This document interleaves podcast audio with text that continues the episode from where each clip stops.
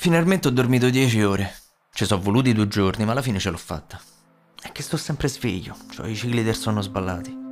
Col lavoro che faccio è normale, e di certo tutta quella roba che mi tiro aggiusta l'umore ma non ti aiuta a dormire. Il turno finisce alle 6 di mattina. All'inizio mi godevo l'alba. Lo consideravo un privilegio ammirare sto pallone rosso che piano piano cominciava a illuminare ste strade che chiamano eterne. Secondo me per via della monnezza che le ricopre, perché sta sempre là, non la smuovi manco con un altro diluvio universale. Poi ti ci abitui. Ci si abitua a tutto, pure alla bellezza. E se ti passa davanti non è che la ignori, è che l'hai già vista. E a me fa lo stesso effetto di una droga che hai già usata e ti prende bene, ma ti sei abituato e ti serve un'emozione più forte. Insomma, dell'alba non me ne frega più un cazzo, anche perché all'alba io sto sveglio. Passo le mattinate a fissa la mensola gialla e quella piccola pianta piena di spine che resiste al mio disinteresse alla sua sopravvivenza. Ma come lo ricordo quando gli ho dato l'acqua l'ultima volta?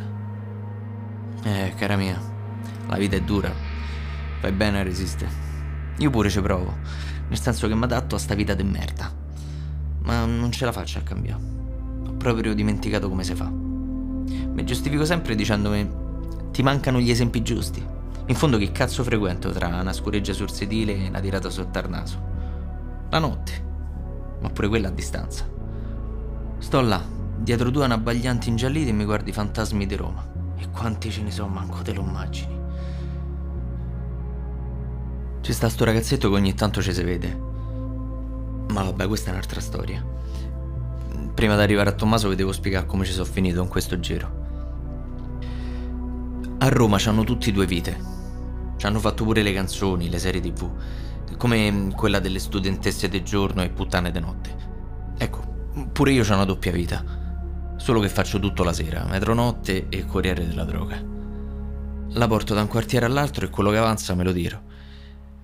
Non campi facendo il vigilante, poi se ci aggiungi pure le dipendenze, prendo fiato e vi racconto tutto.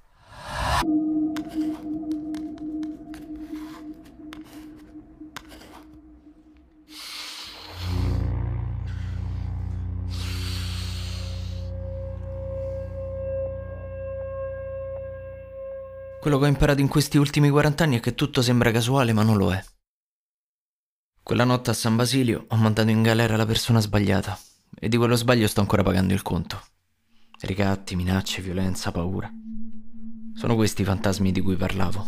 Quelli che tutte le notti ballano sghignazzanti davanti ai fari dell'auto e che mi porto in giro tra una consegna e l'altra. E non importa se ti addormenti o ti riposi. Non riesci a cacciarli perché ti restano attaccati addosso come le ragnatele. In tutta sta storia, in tutto sto giro, c'è un capo, come in tutti i lavori che conosciamo, che ti dice cosa fare, come farlo, senza troppi dettagli.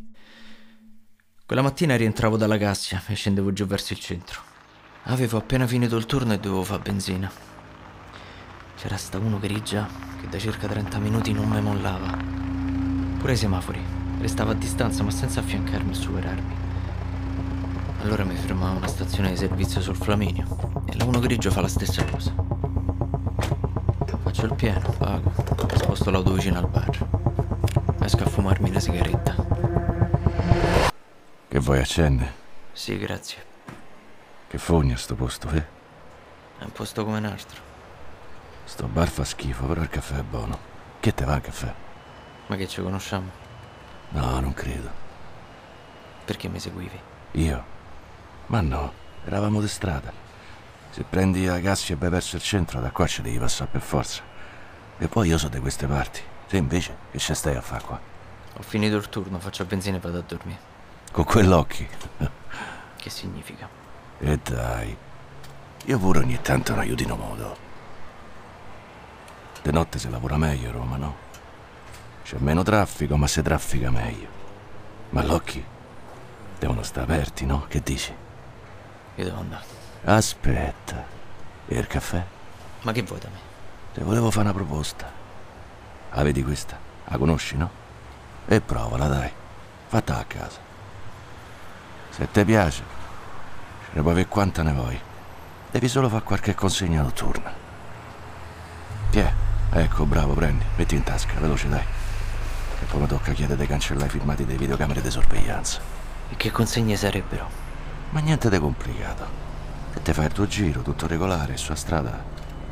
Fai qualche sosta e lasci un paio di pacchi. No, non l'ho mai fatto. E che vuol dire? Se impara, mica te sto a chiedere di guidare un'astronave.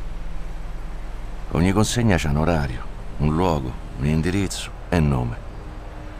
Devi lasciare i buste nelle cassette della posta. Non te puoi sbagliare. Veloce, liscio e sicuro. Niente chiacchiere. Arrivi, consegni e te ne vai. Adesso non lo so se lo voglio fare. E certo, ci vuoi pensare, giusto? Vai a casa, riposate, rilassate. E poi domani passate qua prima del turno. Se mettiamo d'accordo.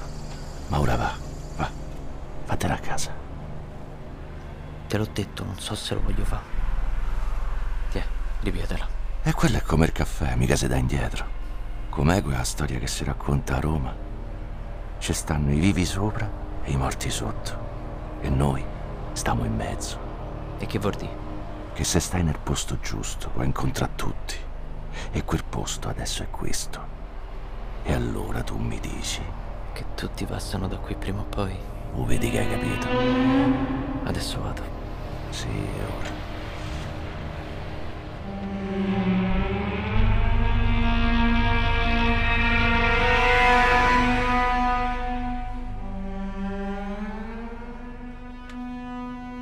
Esco dalla stazione di servizio e sceso dentro fino al collo. Sembra ieri che rientro in macchina e torno a casa col caffè in tasca. Quei due teli del passato che mi riportano qui ogni giorno. Perché il giro altro non è che un tunnel circolare, grigio e pieno di tende, dove ti puoi mimetizzare, ti puoi godere i vizi senza sentirti in colpa. Da quel caffè ne ho fatte di consegne. Ho girato quartieri, conosciuto gente, esplorato il tunnel. Parecchie cose non avrei mai detto prima di finire il giro. Tipo, lo sapevate che le studentesse di lettere fanno uso di coca? Ma voi ci siete mai stati a Monti? A Monti ci vivono i borghesi, non i ricchi, anche se qualcuno in effetti lo è. Chi abita lì ha una casa ereditata, che odora di legno e di libri. Ha il tempo di fare le vacanze al mare e forse anche in montagna, dove magari hanno pure un'altra casa di proprietà. E spendono la vita andando a teatro, nei ristoranti selezionati, cambiando spesso macchine e pagando la vita dell'amante e dei figli che studiano. Insomma, a Monti ci stanno i signori, eppure loro se fanno de coca. Ma con le camicie stirate dalla domestica e i mocassini firmati. Quelli che vivono da soli si danno l'aria da artisti di strada, tengono i capelli arruffati, le magliette bucate, mangiano i discount. Ma anche loro comunque tirano, e i soldi per le feste a base di coca nei fine settimana li trovano sempre, senza fatica loro, senza lavorare, senza sbattersi, senza sporcarsi le mani, loro. Mi hanno detto che anni e anni fa in questo rione c'erano solo baracche, vicoli stretti e bui che puzzavano di piscio. Era il posto dei disgraziati, delle prostitute, dei papponi. Ed è stato così per secoli, un quartiere popolare affollato. Ma adesso la classe operaia non esiste più. Adesso ci vengono da tutte le parti e sono tanti quelli che passano i pomeriggi qui, a rovista tra i negozi dell'usato chic, a fare gli aperitivi alla moda.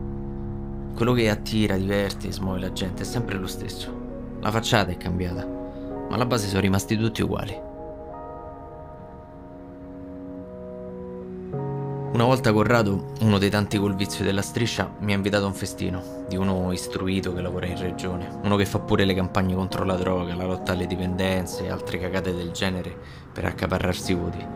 E forse per sentirsi in pace con la notte, non con se stesso, ma con la faccia che porta, quando prima di dormire si guarda nello specchio del suo bagno di marmo. Era venerdì, gli ho lasciato una busta bella grossa, l'ultima della nottata e poi me ne potevo andare a casa. Invece Corrado mi ha teso la mano. Ha detto, e dai, rimani, con un'aria elegante, ammiccava. Sei un tipo riservato, silenzioso, mi piaci, diceva mentre con l'altra mano sventolava una bustina di polvere bianca. Mi ha stretto l'occhio e mi ha detto pure, c'è bella gente, vedrai. Ho pensato, ma io, un metronotte di Roma Sud, con le mani tozze, ma che ce faccio in mezzo alla bella gente che parla di politica? E poi non partecipo agli eventi, alle cene, agli incontri.